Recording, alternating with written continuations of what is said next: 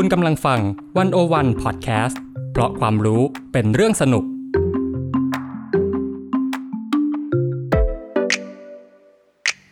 One-O-One In Focus เจาะไฮไลท์เด่น เศรษฐกิจสังคมการเมืองทั้งไทยและเทศโดยกองบรรณาธิการ The One-O-One dot World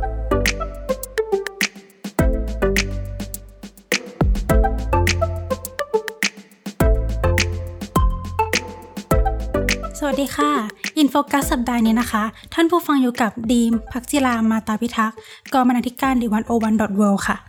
ค่ะ แล้วก็เตยวัจนาวรยังกูลนะคะ บรรณาธิการดิวันวันดอทเวค่ะ ถ้าเราลองมองประวัติศาสตร์การเมืองไทยตั้งแต่อดีตจนถึงปัจจุบันนะคะ ดูเหมือนว่าความเชื่อเรื่องโหราศาสตร์เนี่ยจะยึดโยงกับการตัดสินใจหลายเรื่องอย่างแยกไม่ออกเลยค่ะ ไม่ว่าจะเป็นการดูเลิกษ์ยาม สีเสื้อมงคล หรือการทำพิธีกรรมในวันสำคัญต่างๆ แม้จะมองไม่เห็นด้วยตาเปล่านะคะ แต่จริงๆแล้วเนี่ยโหราศาสตร์แทรกซึมอยู่ในทุกอนูของสังคมไทย และยิ่งมีการเปลี่ยนแปลงทางการเมืองครั้งสำคัญเนี่ยก็คาดว่าโหราศาสตร์เนี่ยจะอยู่เบื้องหลังความเป็นไปเสมอมาเลยค่ะ หรือแม้แต่การเคลื่อนไหวของขบวนการประชาธิปไตยในช่วงหลายปีที่ผ่านมานะคะ ก็มีการนำโหราศาสตร์และมูเตลู มาใช้ขับเคลื่อนการต่อสู้อีกด้วย แต่ในความเป็นจริงแล้วเนี่ย หลายคนก็ตั้งคำถามมาตลอดว่า โหราศาสตร์ส่งผลต่อการเมืองไทยอย่างไร ดวงเมืองในอนาคตจะเป็นอย่างไร และเราจะสามารถสร้างประชาธิปไตยได้หรือไม่ โดยมีโหราศาสตร์เป็นตัวช่วยค่ะวันโอวันอินโฟกันในสัปดาห์นี้ เราจึงอยากชวนผู้ฟังทุกท่านนะคะ มาอ่านโหราศาสตร์กับการเมืองไทย ว่าด้วยการยุบสภาและโหราธิปไตยค่ะ โดยในวันนี้นะคะ เราจะมองผ่านบทความสองชิ้นจากเว็บไซต์วันโอวันคือ อ่านโหราศาสตร์กับการเมืองไทย การช่วงชิงอำนาจศักดิ์สิทธิ์และดวงเมืองของปุถุชน เขียนโดยคุณปานิชโพสีวังชัย อีกชิ้นหนึ่งคือ เลิกงามยามการเมือง การยุบสภาและโหราธิปไตย โดยคุณขวัญข้าวคงเดชาค่ะค่ะดีมคะถ้าเราพูดเรื่องโหราศาสตร์ เรื่องดวงเรื่องเลิกอะไรเนี่ยเราเราจะมองว่ามันมันเข้ามาเกี่ยวกับ การเมืองไทยได้ตั้งแต่เมื่อไหร่คะมันมีเเหตุการณ์ที่แน่ชัดหรือเปล่าคะจริง ๆ แล้วถ้าเราจะพูดเรื่องโหราศาสตร์กับการเมืองไทยเนี่ยหากโหดช่วงเวลาให้แคบลงเพื่อทำความเข้าใจง่าย ๆนะคะ โหราธิปไตยในหน้าประวัติศาสตร์ไทยเนี่ย เราน่าจะเริ่มต้นได้ตั้งแต่การสร้างเสาหลักเมืองในยุครัตนโกสินทร์ตอนต้น คือเป็นยุคที่มีการก่อบ้านเมืองขึ้นใหม่ มีการสร้างพระนครอยู่คนละที่กับกรุงธนบุรี ซึ่งเป็นเมืองหลวงก่อนหน้านั้น ในประเด็นนี้นะคะ คุณคมกิจซึ่งเป็น อาจารย์ภาควิชาปรัชญาคณะอักษรศาสตร์ มหาวิทยาลัยศิลปากรเนี่ยเขาเล่าให้ฟังว่าในการสร้างเมืองครั้งนั้นเนี่ยมีเรื่องเล่าหลายอย่างเลยที่ส่งผลต่อความเชื่อของผู้คน และที่น่าสนใจก็คือเหตุการณ์เหล่านั้นเนี่ยสามารถพยากรณ์อนาคตได้อย่างเที่ยงตรงเลยค่ะ ค่ะอาจารย์คมกิจนี้ได้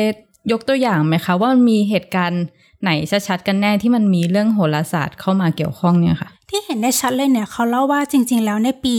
2325 นะคะ ซึ่งสมัยนั้นเนี่ยเป็นสมัยรัชกาลที่ 1 มีการตั้งหลักเมืองเพราะว่าเป็นการเปลี่ยนพระนครใหม่ ซึ่งตั้งอยู่ข้างๆวัดพระแก้วในปัจจุบัน โดยในบันทึกเนี่ยเขาบอกไว้ว่ามีงูสีตัวตกลงไปในหลุมที่จะฝังเสาหลักเมือง ซึ่งพอได้เลิกฝังเสามาแล้วเนี่ยหลักเมืองก็วางทับงูสีตัวนั้นจนตายไปในหลุมเลยค่ะ เหตุการณ์นี้เนี่ยสร้างความกังวลใจในหมู่ขุนนาง แล้วก็พระบรมวงศานุวงศ์จำนวนมากเลยค่ะ เพราะว่าพวกเขาเนี่ยกังวลว่าเดี๋ยวมันจะเกิดเหตุเพศภัยต่อบ้านเมืองหรือเปล่า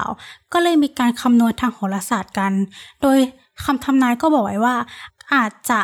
ทำให้กรุงรัตนโกสินทร์เนี่ย มีอายุอยู่ได้แค่ 150 ปีค่ะ ค่ะ ที่จริงถ้าเราดูหนังจักจักวงวงเนอะเออมันก็จะต้องมีโหนประจำพระราชวัง ซึ่งมันก็ น่าจะมีมานานแล้วนะคะ แต่ว่าถ้ายุคที่มันใกล้เราใหม่นี้มันมีมันมีหลักฐานไหมคะว่าก็ยังมีการใช้โหนใช้อะไรพวกนี้อยู่ คือจริงๆ แล้วเนี่ยถ้าใกล้ที่สุดเลยเนี่ยก็จะเป็นตอนการเปลี่ยนแปลงการปกครอง 2475 ค่ะ ตอนนั้นเนี่ยคณะราหลังจากที่เปลี่ยนแปลงการปกครองเนี่ยก็มีการเปลี่ยนแปลงโครงสร้างหลายอย่าง และแน่นอนว่าวงการโหราศาสตร์เนี่ยก็เปลี่ยนแปลงเช่นกันค่ะ ก็คือมีการยุบโหนที่อยู่ในวังทำให้โหราศาสตร์เนี่ยเป็นเรื่องของประชาชนมากขึ้น ทั้งนี้นะคะ การต่อสู้ระหว่างความคิดและอุดมการทางการเมืองเนี่ยก็มีการนำความเชื่อโหราศาสตร์เนี่ยมาใช้อย่างเข้มข้นและชัดเจนเลยค่ะ ตัวอย่างที่เห็นได้ชัดนะคะ ก็คือคณะราเนี่ยได้มีการสร้างรูปพานประชาธิปไตย แล้วก็มีการฝังหมุดคณะราษฎรที่ลานพระบรมรูปทรงม้าค่ะ นอกจากนี้นะคะ อาจารย์คมกิจเนี่ยก็สรุปไว้ว่าการต่อสู้โหราศาสตร์ระหว่างชนชั้นนาเดิมกับฝ่ายประชาธิปไตยเนี่ยเป็นการกระจายความรู้เรื่องโหราศาสตร์ไปสู่คนข้างนอก ถึงแม้ว่าชนชั้นนำเนี่ยจะยังใช้โหราศาสตร์ในการต่อสู้อยู่เนี่ยแต่ว่าจนถึงทุกวันนี้นะคะ ฝั่งของประชาธิปไตยเนี่ยก็มีการนำโหรมาต่อสู้มากขึ้น คือในความเป็นจริงแล้วเนี่ยนอกจากเป็นการต่อสู้เชิงความหมายและความเชื่อแล้วอะยังเป็นการต่อสู้เชิงจิตวิทยาด้วย หมายความว่าต่อให้เราทำไปแล้วเราจะเชื่อหรือไม่เชื่อว่ามันจะเกิดขึ้นจริงเนี่ย แต่มันจะส่งผลต่อจิตใจของคนที่เชื่อเรื่องนี้แน่นอนค่ะ ซึ่งก็เป็นแนวทางการต่อสู้ที่น่าสนใจค่ะ ก็ถ้าดูอย่างที่ที่ยกตัวอย่างมานะคะ มันก็จะเป็นการใช้โหราศาสตร์ของอย่างพระมหากษัตริย์ หรือว่าในเกมการต่อสู้ชิงอำนาจของชนชั้นนำใช่ไหมคะ อย่างนั้นแล้วเมื่อไหร่คะที่โหราศาสตร์เนี่ยเข้ามาแทรกซึมอยู่ในชีวิตประจำวันของคนธรรมดาค่ะ คือจริงๆ แล้วถึงแม้ว่าโหราศาสตร์เนี่ยจะ ถูกนำมาเป็นเครื่องมือในทางการเมืองแล้วนะคะ แต่ว่าในความเป็นจริงอะโหราศาสตร์ไม่ได้อยู่แค่สนามการเมืองเท่านั้น แต่ว่ามันยังแทรกซึมอยู่ในตำราเรื่องเล่า แล้วก็วรรณคดีมาตั้งแต่อยุธยาแล้วค่ะ คุณธีรพัฒน์เจริญสุขเจ้าของและบรรณาธิการสำนักพิมพ์พลบพับบิชชิ่งเนี่ยเขาบอกไว้ว่า ในวรรณคดีเรื่องราชาธิราชที่ว่าด้วยเรื่องกษัตริย์เนี่ยมีการเขียนถึงการดูเลิกยามก่อนออกศึก ซึ่งเรื่องเนี้ยนะคะก็เป็นวรรณคดีที่ถูกบรรจุในแบบเรียนไทย และยังมีอีกหลายตำรานะคะ ที่พูดถึงเรื่องสีน้ำโชคประจำวัน ซึ่งปฏิเสธไม่ได้แล้วว่าเรื่องสีน้ำโชคประจำวันเนี่ยทุกวันนี้เนี่ยเราก็ใช้กันในชีวิตจริงอยู่แล้วด้วยนอกจากนี้นะคะคุณธีรพัฒน์บอกว่าในยุคสมัยแล้วเนี่ยพอโลกเปิดกว้างมากขึ้นเนี่ยทำให้เราเนี่ยได้ดึงโหราศาสตร์ของประเทศอื่นมาใช้ด้วย ตัวอย่างเช่นทุกวันนี้นะคะเราก็จะมีการนำโหราศาสตร์สากลมาผสมในการคำนวณ เช่น มีการนำดาวพูโตยูเรนัสหรือแม้แต่เนปจูนเนี่ยมาคำนวณเพิ่มเติมด้วยค่ะ ที่นี้นะคะพอ หราศาสตร์เนี่ยไม่ใช่เรื่องของชนชั้นนำอีกต่อไปเนี่ยการกำหนดเลิกยามต่างๆเนี่ยก็ถูกใช้เป็นส่วนหนึ่งของเครื่องมือทางการเมือง ที่ประชาชนทั่วไปสามารถใช้ได้เองค่ะ ไม่ได้ขึ้นอยู่กับชนชั้นนำอีกแล้ว เอาจริง ๆ ก็คือทุกคนในสังคมไทยก็ใช้นะคะ ในทุกระดับทุกชนชั้น เราจะสามารถยกตัวอย่างได้ไหมคะ เรื่องการใช้เลิกยามมาเป็นเครื่องมือทางการเมืองเนี่ยว่ามีเหตุการณ์ไหนที่ เราสามารถเห็นได้ชัดเลยว่าอันเนี้ยเออมันเขาเอาเรื่องโหราศาสตร์เรื่องเลิกยามเขามาใช้อะค่ะ จริง ๆ แล้วเหตุการณ์ที่เห็นได้ชัดเลยนะคะ ก็จะเป็นเรื่องของการพระราชทานรัฐธรรมนูญใหม่ค่ะ โดย หลังจากที่มีการอภิวัตสยามแล้วเนี่ยชนชั้นเดิมๆนะคะ ก็มีการต่อสู้กับด้วยการพระราชทานรัฐธรรมนูญใหม่ในวันที่ 10 ธันวาคม ประเด็นนี้นะคะ คุณคมกิจให้ความเห็นว่าเป็นการแย่งชิงความหมายของวัน โดยแทนที่จะเลือกวันที่ 24 ซึ่งเป็นวันที่มีการเปลี่ยนแปลงจริงๆเนี่ยแต่สุดท้ายแล้วเนี่ยหนหลวงก็เลือกวันที่ 10 ธันวาเป็นวันพระราชทานรัฐธรรมนูญใหม่ค่ะ และการสร้างความหมายของรัฐธรรมนูญใหม่นะคะ ก็คือเป็นสิ่งที่พระราชทานมาจากกษัตริย์ค่ะ ซึ่งนี่เป็นการต่อสู้ในทางการเมืองและโหราศาสตร์ค่ะอืมก็เหมือนเป็นการสถาปนาวันสำคัญขึ้นมาใหม่ แต่อยู่ที่ว่าเป็นฝ่ายไหนใช่ไหมคะใช่ค่ะ แล้วก็อีกประเด็นหนึ่งที่หลาย ๆ คนน่าจะเห็นกันชัดเจนนะคะ ก็คือคุณคมกิจเนี่ยชวนตั้งข้อสังเกตว่าจริง ๆ แล้วอะแม้แต่ในยุคปัจจุบันในพื้นที่ของกรุงเทพเนี่ยก็มีสิ่งที่หายแล้วก็เปลี่ยนแปลงไปหลายอย่างเลย ตัวอย่างเช่น การปิดพื้นที่สนามหลวง การถอนหมุดคณะราษฎรการย้ายอนุสาวรีย์ปรับกบฏค่ะ ซึ่งสิ่งต่าง ๆ เหล่านี้เนี่ยเป็นการพยายามทำลายความทรงจำ2475 ในขณะเดียวกันก็มีการลื้อฟื้นความศักดิ์สิทธิ์ที่มีมาก่อนการเปลี่ยนแปลงการปกครองขึ้นมาค่ะ นอกจากนี้นะคะอาจารย์คมกิจก็ได้อธิบายไว้ว่า ถ้าเราเนี่ยอยากจะทำความเข้าใจสิ่งที่เกิดขึ้นในปัจจุบันแล้วเนี่ย เป็นไปไม่ได้เลยที่เราจะไม่ทำความเข้าใจสิ่งที่เกิดขึ้นในปี 2475 ค่ะ เพราะว่าการเปลี่ยนแปลงที่เกิดขึ้นนะคะ คือการพยายามดึงความศักดิ์สิทธิ์ที่เกิดขึ้นก่อนการเปลี่ยนแปลงการปกครองเนี่ยกลับมาให้หมดค่ะ ด้วยเหตุนี้นะคะ แนวทางการต่อสู้ของฝั่งประชาธิปไตย จึงใช้ชื่อว่าคณะราษฎรใหม่ เพราะว่าการต่อสู้ของ 2475 เนี่ยยังไม่จบ ยังมีอยู่ในปัจจุบัน และทั้งหมดทั้งมวลแล้วเนี่ยก็เป็น การต่อสู้ที่มีนัยยะของความศักดิ์สิทธิ์และความเชื่อผสมอยู่ด้วยค่ะ อืม คือเราก็มองนะคะว่ามันเป็นอ่ามันเป็นเรื่องการต่อสู้เชิงสัญลักษณ์ใช่ไหมคะ แต่ที่จริงมันก็มีแนวคิดเรื่องโหราศาสตร์แฝงอยู่ด้วยเนาะใช่ค่ะ ประเด็นนี้จริง ๆ แล้วเนี่ยคุณธีรพัฒน์ก็บอกไว้ว่า แม้แต่ในปัจจุบันเนี่ยก็มีการนำโหราศาสตร์และความเชื่อมาใช้ ถ้าย้อนกลับไปในปี 2553 นะคะ การต่อสู้ของคนเสื้อแดงเนี่ยก็มีการใช้โหรชาวบ้าน มาทำพิธีเทเลือด จนถึงในปัจจุบันแล้วเนี่ยที่ผ่านมานะคะ ก็มีการทำม็อบมูเตลู กลายเป็นมูเตลูเพื่อเสรีภาพที่ติดแฮชแท็กกันในทวิตเตอร์ค่ะ ค่ะ ถ้าอย่างพูดถึงช่วงนี้นะคะ ที่เราก็กำลังจะมีการเลือกตั้งเนอะอีกเรื่องหนึ่งที่คนจะพูดถึงก็คือเรื่องการดูดวงเมือง โดยเฉพาะเวลาที่มีเหตุการณ์สำคัญทางบ้านเมืองต่างๆ เนี่ย จริง ๆ เราเรื่องการดูดวงเมืองเนี่ยมันสำคัญยังไงบ้างค่ะคือจริงๆ แล้วก่อนที่เราจะพูดเรื่องการดูดวงเมืองแล้วเนี่ยอยากจะให้ทุกคนเนี่ยมาทำความเข้าใจระบบของการดูดวงเมืองก่อนค่ะ โดยคุณกาลเก หนเจ้าของเพจกาลเกพยากรณ์เนี่ยเขาอธิบายไว้ว่า ดวงเมืองจะแบ่งตามลักษณะของดาวสองดวง ได้แก่ดาวเสาร์และดาวพฤหัสบดีค่ะ โดยเขาบอกว่าหากดาวสองดวงนี้เนี่ยโคจรมาเจอกันเมื่อไหร่ มีความเป็นไปได้สูงมากที่จะเกิดการเปลี่ยนแปลงครั้งสำคัญค่ะตัวอย่างเช่น อาจจะมีการเปลี่ยนราชการ อาจจะมีการย้ายเมือง และอีกปรากฏการณ์หนึ่งที่เขาตั้งข้อสังเกตนะคะ คือเมื่อไหร่ก็ตามที่ดาวมฤตยูเนี่ยเข้ามาอยู่ในราศีเมษซึ่งเป็นลัคนาดวงเมืองเนี่ยมีความเป็นไปได้ที่จะมีการเปลี่ยนแปลงครั้งใหญ่เช่นกันค่ะ ซึ่งตรงนี้นะคะคุณกาลเกณฑ์เนี่ยได้กล่าวไว้ว่า ดาวมฤตยูเนี่ยจะเข้าใหม่ครั้งในปี 2568 ที่จะถึงนี้ค่ะ เวลาเราเราพูดถึงคำว่าดวงเมืองอะค่ะไอดวงเมืองที่เขาคุยกันเนี่ยมันมันเป็นดวงของใครอะค่ะ แล้วเขาดูจากอะไรจริง ๆ แล้วคำถามนี้นะคะเป็นคำถามสำคัญที่หลายคนมักจะถามกันก็คือ จริง ๆ แล้วเนี่ยดวงเมืองเนี่ยเป็นดวงของใคร มันเป็นดวงของประชาชน หรือว่าเป็นดวงของผู้ปกครองกันแน่ คุณกาลเกเปรียบเทียบสิ่งนี้ไว้ได้เห็นภาพน่าสนใจมากเลยค่ะ คือเธอบอกว่าจริง ๆ แล้วเนี่ยประเทศหรือเมืองเนี่ยก็เปรียบเสมือนบ้านของเรา เมื่อคนหลายคนมาอยู่รวมกันในบ้านเดียวกันเนี่ย จึงต้องมีการสถาปนาคนขึ้นมาเป็นเจ้าบ้าน เป็นคนที่มีกรรมสิทธิ์สูงสุด มีอำนาจในการตัดสินใจ ดังนั้นเราจึงปฏิเสธไม่ได้เลยว่าเวลาที่เราดูดวงเมืองเนี่ย เราต้องดูดวงเจ้าบ้านเป็นหลัก เพื่อดูว่าเจ้าบ้านคิดยังไง วางแผนจะทำบ้านแบบไหน จะบริหารบ้านอย่างไร ดังนั้นแล้วเนี่ยจึงเลี่ยงไม่ได้เลยที่ดวงเมืองเนี่ยจะไปเกาะดวงของผู้ปกครองหรือคณะบริหารค่ะ อืมค่ะ คุณกาลเกบอกว่าโหราศาสตร์เนี่ยอาจจะบอกเราได้ว่า เวลาไหนที่สิ่งไหนจะเสื่อม สิ่งไหนจะคงรูป และเราควรปรับปรุงบ้านของเราตอนไหน ตอนนี้ถ้าบ้านของเราชำรุดทรุดโทรมเนี่ยเราก็ต้องจัดการถูกไหมคะ แต่ปัญหาก็คือคนรุ่นเก่าที่อยู่บ้านหลังนี้จนชินแล้วเนี่ยเขาอาจจะมองไม่เห็นปัญหาที่เกิดขึ้นในบ้านหลังนี้ แต่ในขณะเดียวกันคนรุ่นใหม่ที่เพิ่งจะมาอยู่บ้านหลังนี้เนี่ยเขามองเห็นปัญหา มองว่าบ้านกำลังทรุดโทรมและควรจะแก้ไขค่ะ ฟังดูนี่อาจจะเริ่มไม่ใช่เรื่องโหราศาสตร์แล้วนะ เอาจริง ๆ ว่าโหราศาสตร์มันมันเข้ามากำหนดชีวิตเราขนาดไหน หรืออย่างเรื่องดวงเมืองมันมันเข้ามากำหนดเราแค่ไหนคะ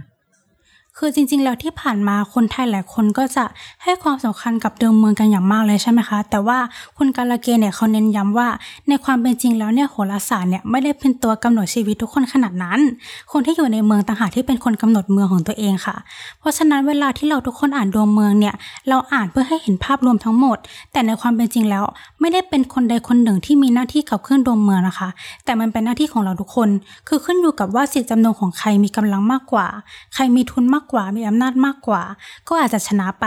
เหตุผลนี้เองค่ะที่ทำให้การเมืองไทยเนี่ยมีการช่วงชิงอำนาจกันอยู่จนถึงปัจจุบัน และในวันที่บ้านเมืองกำลังถึงจุดเปลี่ยนสำคัญนะคะ ในขณะเดียวกันคนในบ้านเนี่ยก็มีความเห็นที่แตกต่างกันเรื่องการพัฒนาบ้านด้วย คุณกาลเกเนี่ยทิ้งท้ายเรื่องเจตจำนงในการเปลี่ยนแปลงดวงเมืองไว้อย่างน่าสนใจเลยค่ะ เธอบอกว่าในปัจจุบันเนี่ยมีการช่วงชิงว่าเราจะอยู่บ้านหลังนี้กันยังไง เพราะกลุ่มที่มีอำนาจเนี่ยก็รู้สึกว่าตัวเองเป็นเจ้าบ้านมีความศักดิ์สิทธิ์เราไม่อยากจะ ปลี่ยนบ้านหลังนี้ให้กับใครค่ะ ทีนี้ถ้าเรามองเห็นความไม่ยุติธรรมในกฎเหล่านั้นแล้วเนี่ย การเปลี่ยนดวงเมืองก็คือการเปลี่ยนเจตจำนงค่ะ เพราะฉะนั้นแล้วเนี่ยการเพิ่มจำนวนบุคคลที่อยู่ร่วมกันถือเป็นสิ่งสำคัญที่จะทำให้เราสามารถเปลี่ยนแปลงบ้านหลังนี้ได้ค่ะ เมื่อไหร่ก็ตามที่เรามีเสียงข้างมาก สามารถขัดอำนาจเขาได้เนี่ย สิ่งนี้ก็จะเป็นสิ่งที่ทำให้เราสามารถเปลี่ยนแปลงบ้านของเราได้นั่นเองค่ะ ฟังดูแล้วการเปลี่ยนดวงเมืองเนี่ยก็เหมือนการเลือกตั้งนะคะ ว่าถ้าเราสามารถรวบรวมเสียงได้ว่าเรา มีเจตจำนงมีความต้องการยังไง มันก็จะสามารถสร้างความเปลี่ยนแปลงได้ น่าสนใจมากค่ะ ทีนี้คือช่วงเนี้ยก็เป็นช่วงเลือกตั้งเนาะเราก็มีบทความอีกบทความหนึ่งที่พูดถึงเรื่องโหนเรื่องเลิกเนี่ยค่ะ กับการยุบสภาค่ะ ก็คือชื่อบทความเรื่องงามยามการเมืองนะคะ การยุบสภาและโหราธิปไตยไทย ซึ่งเขียนโดยคุณขวัญข้าวคงเดชาค่ะ ซึ่งการ ยุบสภาล่าสุดนะคะ ที่เกิดขึ้นวันจันทร์ที่ 20 มีนาคมที่ผ่านมานะคะ ก็เอาจริง ๆ มันอาจจะไม่ใช่เรื่องเหนือความคาดหมายทางการเมืองนะคะ แต่ว่าไม่ได้มีเเหตุผลที่แน่ชัดว่าที่จริงที่พลเอกประยุทธ์เลือกวันเนี้ยมันคืออะไรกันแน่ คุณขวัญข้าวก็บอกว่ามันก็มีคำอธิบายแล้วก็การวิเคราะห์ทางหลักวิชาการต่างๆ อยู่หลายรูปแบบนะคะ แต่ว่า หนึ่งในแขนงที่มันอาจจะไม่ได้รับการยอมรับอย่างเป็นทางการมากเท่าไหร่นะคะ แต่ว่ามันเป็นเรื่องที่ได้รับความสนใจเป็นอย่างมากก็คือโหราศาสตร์ค่ะ ซึ่งคุณขวัญข้าวนะคะ ก็มองว่าสำหรับประเทศเราเนี่ยซึ่งขึ้นชื่อเรื่องความเชื่อแล้วก็ศรัทธาอย่างล้นหลามเลยนะคะ โหราศาสตร์เนี่ยมันก็เลยกลายเป็นปัจจัยทางการเมืองอย่างไม่มีข้อกังขาค่ะ ซึ่งมันมีงานศึกษามากมายนะคะ ที่อธิบายถึงพลวัตทางการเมืองที่มี หราศาสตร์เนี่ยเป็นตัวกำหนดทิศทางในการตัดสินใจ ไม่ว่าจะเป็นเรื่องการทำรัฐประหาร การเปิดตัวพรรคการเมือง หรือว่าแม้แต่เรื่องการยุบสภาค่ะ ซึ่งอย่างที่เราคุยกันมาทั้งหมดนี้นะคะ เรื่องการตัดสินใจทางการเมือง โดยอิงโหราศาสตร์เนี่ยค่ะ มันก็มีคำอธิบายเบื้องหลังที่หลากหลายนะคะ บางคนก็บอกว่ามันคือกระบวนการทางจิตวิทยา เพื่อผลทางการเมืองหรือว่ามันเป็นเกมการเมือง หรือบางคนก็มองว่า ที่จริงเรื่องนี้มันไม่ได้เกี่ยวอะไรกับการเมืองเลย แต่ว่าเป็นเรื่องของวัฒนธรรมไทยที่ผู้ปฏิบัติทั้งหลายนะ่ะเขาปักใจเชื่อแล้วก็ยึดถืออย่างจริงจังค่ะ แต่ว่าไม่ว่าเหตุผลจะกล่าวอ้างกันยังไงนะคะ สิ่งหนึ่งที่เป็นที่ประจักษ์ก็คือโหราศาสตร์เนี่ยไม่เคยหายไปจากสังคมแล้วก็การเมืองไทยเลยค่ะสำหรับ เหตุผลจริง ๆ ในการยุบสภาวันที่ 20 ที่ผ่านมานะคะข้อการเมืองก็น่าจะทราบดีว่า ในแง่หนึ่งมันเป็นเรื่องการชิงความได้เปรียบทางการเมือง เช่น การต้องการให้รัฐบาลเนี่ยอยู่ให้นานมากที่สุดก่อนจะครบวาระในวันที่ 23 ก็คือ 3 วันล่วงหน้านะคะ แต่ว่าขณะเดียวกันมันก็มีเหตุผลทางโหราศาสตร์ที่ก็ชี้เช่นกันว่าวันนั้นอะมันเป็นเลิกงามยามดีค่ะ แต่ว่าจริง ๆ แล้วเนี่ยไอ้เรื่องงามยามดีเนี่ยมันมีความหมายว่าอะไรหรอคะ แล้วว่าจริง ๆ มันเกี่ยวข้องกับการเมืองไทยขนาดไหน ก่อนอื่นนะคะคำว่าเลิกเนี่ยเอ่อถ้าเรามองความหมายนี้นะคะคำว่าเลิกเนี่ยมันมีลากศัพท์มาจากภาษาสันสกฤตค่ะมันหมายถึงการเคลื่อนย้ายของตำแหน่งดาว หรือกลุ่มดาว แต่ว่าในบริบทของสังคมไทยนะคะคำว่าเลิกเนี่ยก็ถูกนำมาใช้เพื่อการอ้างถึง ช่วงเวลาที่อาจจะมีผลต่อบุคคลทั้งในทางบวกแล้วก็ลบค่ะ เลิกเนี่ยก็เลยถูกนำมาใช้เป็นปัจจัยทางการตัดสินใจตั้งแต่ในระดับเล็กของปัจเจกบุคคลนะคะ ไปจนถึงระดับใหญ่อย่างการบริหารของกลุ่มคนหรือว่าการตัดสินใจทางการเมืองค่ะ ไม่ว่าจะเป็นเรื่องอะพิธีเปิดงานนะคะ ต้อง9โมง9นาทีหรือว่าอาจจะไปถึงการตั้งรัฐบาลเนี่ยเขาก็ต้องมีการพึ่งพาหาเลิกกันทั้งนั้นค่ะ นอกจากนี้นะคะก็จะมีคำศัพท์อื่น ๆ ที่เราอาจจะเคยได้ยินผ่านหูผ่านตากันมาบ้างนะคะ เช่นคำว่า ราชาเลิกค่ะคำว่าราชาเลิกเนี่ยก็คือ เลิกมงคลสำหรับผู้ที่จะคิดทำงานใหญ่ให้สำเร็จ คือเป็นเลิกใหญ่สำหรับผู้มีอำนาจวาสนาคิดทำในเรื่องใหญ่อย่างพวกงาน ราชการงานเมืองหรือว่างานที่ต้องใช้บารมีให้ผู้คนคอยตามค่ะ ซึ่งเลิกดังกล่าวนะคะ ก็สามารถศึกษาแล้วก็อ่านได้หลายตำรา บางคนก็บอกว่าให้นำดวงเมืองเนี่ยมาคำนวณ หรือว่าบางคนก็บอกว่าให้นำวิถีของดาวมาประกอบ หรือว่าให้นำวันเวลาเกิดของผู้นำผู้ปกครองบ้านเมือง หรือว่านายกเนี่ยมาคิดคำนวณค่ะ ซึ่งก็มีหลายสำนักให้เลือกเชื่อตามความพึงพอใจนะคะ อีกคำหนึ่งดีมเคยได้ยินไหมคำว่าวันธงชัย เคยได้ยินอยู่ค่ะคำนี้ ก็จะพูดถึงเวลาเป็นวันสำคัญนะคะคำนี้คือหมายถึงวันที่ชัยชนะจะบังเกิดเหมาะแก่การกระทำสิ่งใดก็ตาม เพื่อหวังผลสำเร็จมีโชคมีชัย ซึ่งคำศัพท์ดังกล่าวนะคะ มาจากการศึกษาแล้วก็การบอกเล่าของการลโยก หรือว่าการกำหนดว่าวันเวลาใดที่มันดี หรือว่าวันไหนที่มันร้ายเพื่อให้ผู้ตัดสินใจเนี่ย ได้พิจารณาว่าสมควรจะเลือกวันเวลาใด โดยการลโยกนั้นนะคะ ใช้กับปฏิทินไทยค่ะ โดยจะเริ่มต้นใหม่หรือว่าเปลี่ยนแปลงทุกวันที่ 16 เมษายนของทุกปีนะคะ คือในในหนึ่งเนี่ยวันธงชัยนั้นก็มุ่งจะให้ความสนใจกับเรื่อง ชัยชนะการเอาชนะ แล้วก็มันจะเหมาะกับในสภาวะที่มันมีการแข่งขันกันค่ะ โดยเฉพาะ ในสถานการณ์ทางการเมืองที่คุกรุ่นด้วยบรรยากาศการโยกย้ายพักการเตรียมตัวสู่การเลือกตั้งระดับชาติเนี่ยค่ะ คือถึงแม้ว่าคนไทยส่วนใหญ่เนี่ยจะเชื่อเรื่องโหราศาสตร์ แต่ว่าเรื่องใหญ่อย่างการตัดสินใจทางการเมืองเนี่ยเราสามารถเอาเรื่องเริ่มมาเป็นปัจจัยหลักได้จริงๆหรอคะ ค่ะเรื่องนี้คุณขวัญข้าวนะคะ มองว่าถ้ามองสำหรับประเทศไทยนะคะ ที่เราก็เน้นประเพณีความเชื่อแบบว่าอะออกจากบ้านต้องก้าวเท้าซ้ายหรือว่า สวมเสื้อวันนี้สีมงคลหรือเปล่า หรือว่าวันนี้จิ้งจกทัก จะทำนี้ไหมจะออกไปดีไหมหรือว่าการมองเรื่องเลิกงามยามดี ในพื้นที่การเมืองเนี่ยมันก็เลยไม่น่าจะใช่เรื่องแปลกค่ะ ซึ่งในประวัติศาสตร์ทางการเมืองที่ผ่านมานะคะ เราก็จะเห็นถึงหลักฐานเรื่องการนำความเชื่อเนี่ยมาเป็นปัจจัยทางการตัดสินใจระดับชาติมากมาย มีนักรัฐศาสตร์ต่างชาตินะคะเขาเคยเขียนถึงวัฒนธรรมการเมืองไทยไว้ว่า อันนี้เป็นคำในโค้ดนะคะ ราชสำนักไม่อายที่จะยอมรับว่าการตัดสินใจของพระมหากษัตริย์ ขึ้นอยู่กับการคิดคำนวณทางโหราศาสตร์ ซึ่งที่จริงเรื่องนี้เราก็เป็นที่รู้กันดีอยู่แล้วนะคะว่าจะมีโหนในวังที่คอยตัดสินใจคอยดูเลิกดูยามให้พระมหากษัตริย์นะคะซึ่งเอาจริง ๆแล้วนะคะ สื่อมวลชนไทยเองเนี่ยก็เข้าใจความสำคัญของเรื่องเลิกทางการเมืองเป็นอย่างดีนะคะ ก็เคยมีสื่อเนี่ยก็ไปถามพลเอก ประยุทธ์นะคะ เรื่องเรื่องเลิกกับการยุบสภาเนี่ยนะคะ ที่เพิ่งเกิดขึ้นพลเอกประยุทธ์ก็ออกมาปฏิเสธนะคะว่า ไม่มีการดูเลิกหรือว่าวันดีอะไรทั้งนั้น มีแต่เลิกสะดวกหลังเคลียร์งานค้างให้สำเร็จ แต่ว่าในขณะเดียวกันนะคะ ก็มีกระแสข่าวลือว่าเรื่องการยุบสภาที่ผ่านมา มันก็ถูกกำหนดโดยเรื่องเลิกทั้งสิ้น เช่นก่อนหน้านี้ ก็มีการมีความเชื่อกันนะคะ เป็นข่าวลือ ว่าพลเอกประยุทธ์เนี่ยจะยุบสภาวันพุธที่ 15 มีนาคม ซึ่งถือว่าเป็น 9 วันก่อนจะครบวาระของสภานะคะ ซึ่งวันนั้นก็ถือว่าเป็นวันธงชัยค่ะแล้วถ้าตัวพลเอกประยุทธ์เขาปฏิเสธเสียงแข็งขนาดนั้นแล้วเนี่ยเออแล้วเรามีความเป็นไปได้มากแค่ไหนที่วันยุบสภาเนี่ยจะเป็นการตัดสินใจโดยใช้เลิกค่ะ ค่ะก็คุณขวัญข้าวนะคะ ก็มองว่ามันมันมีความเป็นไปได้สองทางเนาะทางแรกเนี่ยก็คือตัวแสดงทางการเมืองหรือว่านักการเมืองเนี่ย เชื่อเรื่องโหราศาสตร์อย่างจริงจัง แล้วก็นำการคำนวณเรื่องวันดี มาใช้สำหรับการเลือกวันยุบสภา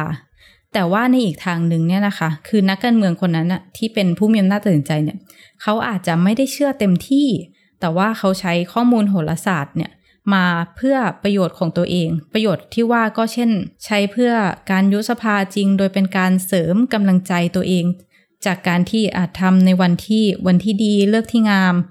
ค่ะแล้วก็การเอาเรื่องโหราศาสตร์มาใช้เพื่อผลประโยชน์ของตัวเองอย่างหนึ่งก็คือมันอาจจะเป็นเรื่องการส่งสัญญาณทางการเมืองหรือที่เรียกว่าเป็นการโยนหินถามทางนั่นแหละค่ะ คือถ้าเรามองได้ว่าการตัดสินใจยุบสภาเนี่ยมันเป็นเรื่อง เรื่องเกมการเมืองโดยเฉพาะเลยเป็นการแข่งขันมากกว่าจะเป็นเรื่องการยึดถือเรื่องความเชื่ออย่างจริงจังนะคะ ซึ่งมันก็อาจจะมองได้ว่ามันเป็นการปั่นกระแส โดยฝ่ายผู้ยุบสภาเองค่ะ ที่บอกว่าโยนหินมาว่าวันนี้ดีไหมนะค่ะ คือตั้งแต่เราคุยกันมาเนี่ยเหมือนว่าการเมืองไทยเนี่ยจะอยู่คู่กับโหราศาสตร์มานานมากเลยนะคะค่ะแต่ว่าถ้านักวิชาการตะวันตกเนี่ยเขามาศึกษาการเมืองไทยเนี่ยเขาอาจจะรู้สึกว่าเป็นเรื่องที่เข้าใจได้ยากหรือเปล่าที่เราเนี่ยมองเรื่องโหราศาสตร์คู่กับการเมืองตลอดเลย คือถ้าสมมติมีนักวิชาการตะวันตกมาศึกษาก็ก็อาจจะงงนิดนึงแบบโหคนไทยให้ความสำคัญกับเรื่องนี้มากเลย ถึงขนาดว่ามีการศึกษาของนักวิชาการหรือว่าสื่อมวลชนต้องไปถามว่าเอ๊ะวันนี้เลิกดีหรือเปล่าคะ ซึ่งเรื่องนี้นะคะ อาจารย์ชลิดาพรทรงสัมพันธ์ค่ะ ซึ่งเป็นศาสตราจารย์ประจำคณะรัฐศาสตร์ธรรมศาสตร์นะคะ เคยอธิบายถึงกรอบแนวคิดของเรื่องการนำความเชื่อมาเป็นปัจจัย ทางการตัดสินใจทางการเมืองนะคะ ซึ่งเรื่องนี้ก็อยู่ในวิทยานิพนธ์นะคะ อาจารย์ชลิดาพรเนี่ยก็มองว่า ปัจจัยทางวัฒนธรรมแบบนี้นะคะ มีอิทธิพลอย่างมากต่อการตัดสินใจหรือว่าการกระทำของตัวแสดงทางการเมือง การจะมองข้ามปัจจัยดังกล่าว เพื่อบิดเบือนให้เข้ากับมาตรฐานของตะวันตกเนี่ยมันอาจจะกลายเป็นข้อผิดพลาดแล้วก็ทำให้ไม่สามารถอธิบายปรากฏการณ์ภายในสังคมได้อย่างแม่นยำค่ะ พูดอีกแบบหนึ่งนะคะ ก็คือเรื่องการศึกษาประเด็นทางวัฒนธรรม โดยเฉพาะอิทธิพลของความเชื่อทางโชคลางเนี่ยมันไม่เป็นที่ยอมรับในวงการวิชาการที่ยึดติดกับองค์ความรู้ของตะวันตกเป็นสำคัญนะคะ การศึกษาด้านวัฒนธรรมทางการเมือง ยึดโยงแต่กับความเข้าใจบนพื้นฐานของโลกตะวันตกเท่านั้น ซึ่งแม้แต่นักวิชาการภายในประเทศหรือว่าผู้ที่มาจากสังคมที่มีความเชื่อนั้นๆ ส่วนมากเนี่ยก็มักจะเป็นผู้ที่มีโอกาสศึกษาแล้วก็รับอิทธิพลมาจากทางฝั่งตะวันตกใช่ไหมคะ ก็จะสะท้อนภาพวัฒนธรรมสังคมตัวเอง โดยเฉพาะเรื่องโหราศาสตร์ หรือว่าเรื่องความเชื่อเนี่ยว่าเป็นสิ่งที่ ไม่เจริญก้าวหน้าหรือว่าเป็นเป็นเรื่องที่ล้าหลังไม่ตรงกับมาตรฐานสากลค่ะ ฉะนั้นนะคะงานศึกษาหลายหลายชิ้นของไทยเลยนะคะ ก็เลยจะกล่าวถึงโหราศาสตร์ แล้วก็การนำความเชื่อมาใช้ในเชิงลบค่ะ เช่นการพูดถึงการใช้โหราศาสตร์ ในฐานะที่เป็นเครื่องมือทางการเมือง หรือว่าเป็นวัฒนธรรมแบบไทย ๆ ที่มันไม่ตรงตามมาตรฐานสากลค่ะ แต่ว่าถ้าเอากันจริง ๆ แล้วเนี่ย ถ้าพูดกันตามตรงการตัดสินใจเรื่องใหญ่ในบ้านเมืองเราเนี่ย มันก็ไม่ใช่เรื่องของเหตุผลทั้งหมดอยู่แล้วหรือเปล่าคะ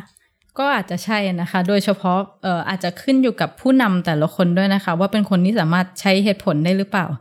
ซึ่งเรื่องนี้นะคะ คุณขวัญข้าวเนี่ยก็มองว่าสำหรับสังคมไทยเนี่ยอำนาจแล้วก็การตัดสินใจทางการเมืองต่าง ๆ เนี่ย มักจะได้รับความชอบธรรมด้วยเหตุผลที่มันมันไม่ใช่เหตุผลนะคะ แต่ว่ามันเป็นความชอบธรรมด้วยเเหตุผลทางปัจจัยของวัฒนธรรมและความเชื่อ เช่นเราก็มีความเชื่อนะคะว่าอ่าต้องเป็นผู้มีบุญญาธิการมากถึงว่าจะได้ขึ้นดำรงตำแหน่งที่สูงอะไรพวกเนี้ยค่ะ ซึ่งปัจจัยด้านโหราศาสตร์เนี่ย มันอาจจะเข้ามามีส่วนกำหนดพฤติกรรมทางการเมืองมากกว่า เหตุผลแบบที่ทฤษฎีรัฐศาสตร์กระแสหลักอธิบายได้ด้วยค่ะ ซึ่งการเลือกวันยุสภาด้วยเหตุผลด้านโหราศาสตร์เนี่ยคือมันอาจจะดูไม่มีเหตุผลหรือว่าไม่มีสาระเอา แต่ว่ามันเอาจริง ๆ มันก็ไม่ใช่เรื่องที่น่าแปลกใจของคนไทยจำนวนมากนะคะ ยังไม่ต้องพูดถึงว่าคนไทยจำนวนมากก็มองว่ามันเป็นเรื่องปกติด้วยซ้ำแต่ว่าสิ่งที่น่าคิดก็คือการตัดสินใจในระดับชาติที่มัน ส่งผลกระทบต่อประชาชนทั้งประเทศน่ะ มันเหมาะสมแล้วหรือไม่ที่เราจะใช้ปัจจัยทางความเชื่อ เป็นตัวตัดสินค่ะ ซึ่งคุณขวัญข้าวนะคะ ก็บอกว่าการจะเข้าใจพฤติกรรมแล้วก็การตัดสินใจ ครั้งใหญ่ระดับชี้เป็นชี้ตายทางการเมืองของอผู้บริหารหรือว่าผู้ปกครองเนี่ยเราไม่สามารถจะตัดปัจจัยเชิงวัฒนธรรมเนี่ย ทิ้งไปได้เลยนะคะ ต่อให้เเรื่องความเชื่อหรือว่าปัจจัยทางวัฒนธรรมเหล่านั้น มันจะดูไม่สมเหตุสมผลในทางทฤษฎีการเมืองแบบตะวันตกแค่ไหนนะคะ ซึ่งในแง่นี้นะคะ คุณขวัญข้าวก็เลยบอกว่า อยากจะทดลองเสนอสนุกสนุกว่าเราอาจจะลองมองใหม่ไหมลองมาทำความเข้าใจการเมืองไทยผ่านแว่นโหราธิปไตยคำนี้นะคะ ก็เป็นคำที่เอาคำว่า โหราศาสตร์ มาผสมกับคำว่าอธิปไตย ซึ่งสองเรื่องเนี้ยที่จริงแล้วมันมันแยกกันไม่ออกหรือเปล่า อันนี้ก็คุณขวัญข้าวก็ทิ้งไว้แบบนี้นะคะ เพราะว่าถ้าเรามองการเมืองไทยผ่านโหราธิปไตยเนี่ย เราอาจจะไม่แปลกใจที่ว่าเราเราเห็นนักการเมืองผู้บริหารหรือว่าภาครัฐต่างๆ เนี่ยมีการคำนวณทางโหราศาสตร์ ควบคู่ไปพร้อมกับการประเมินกลยุทธ์ทางการเมือง เหมือนที่มันก็ปรากฏอยู่ในสังคมไทยปัจจุบันทุกวันนี้ค่ะ ค่ะ ก็จากที่คุยกันมาก็จะเห็นได้ชัดเลยนะคะว่าเรื่องของโหราศาสตร์เนี่ยเป็นเรื่องที่ยึดโยงกับการเมืองไทยอย่างหลีกเลี่ยงไม่ได้เลย ยิ่งในช่วงเวลาสำคัญแบบนี้นะคะ ก็ใกล้จะถึงการเลือกตั้งแล้วเนาะก็อยากจะเชิญชวนให้คุณผู้ฟังทุกท่านนะคะ ลองสังเกตหลาย ๆพักการเมืองที่อาจจะใช้เรื่องของโหราศาสตร์ หรือว่าเรื่องของเลิกงามยามดีเนี่ยมาใช้ในการเลือกตั้งครั้งนี้ด้วยค่ะ และนี่คือรายการ 101 In Focus คุณผู้ฟังสามารถติดตามผลงานที่เกี่ยวข้องได้ที่เว็บไซต์ d101.world และสามารถติดตาม 101 In Focus ได้ทุกสัปดาห์ทาง d101.world วันนี้ดิฉันพักศิลามาตาพิทักษ์ค่ะ แล้วก็เตยวัจนาวรยังกูลค่ะ พวกเราขอลาไปก่อนนะคะ สวัสดีค่ะ สวัสดีค่ะ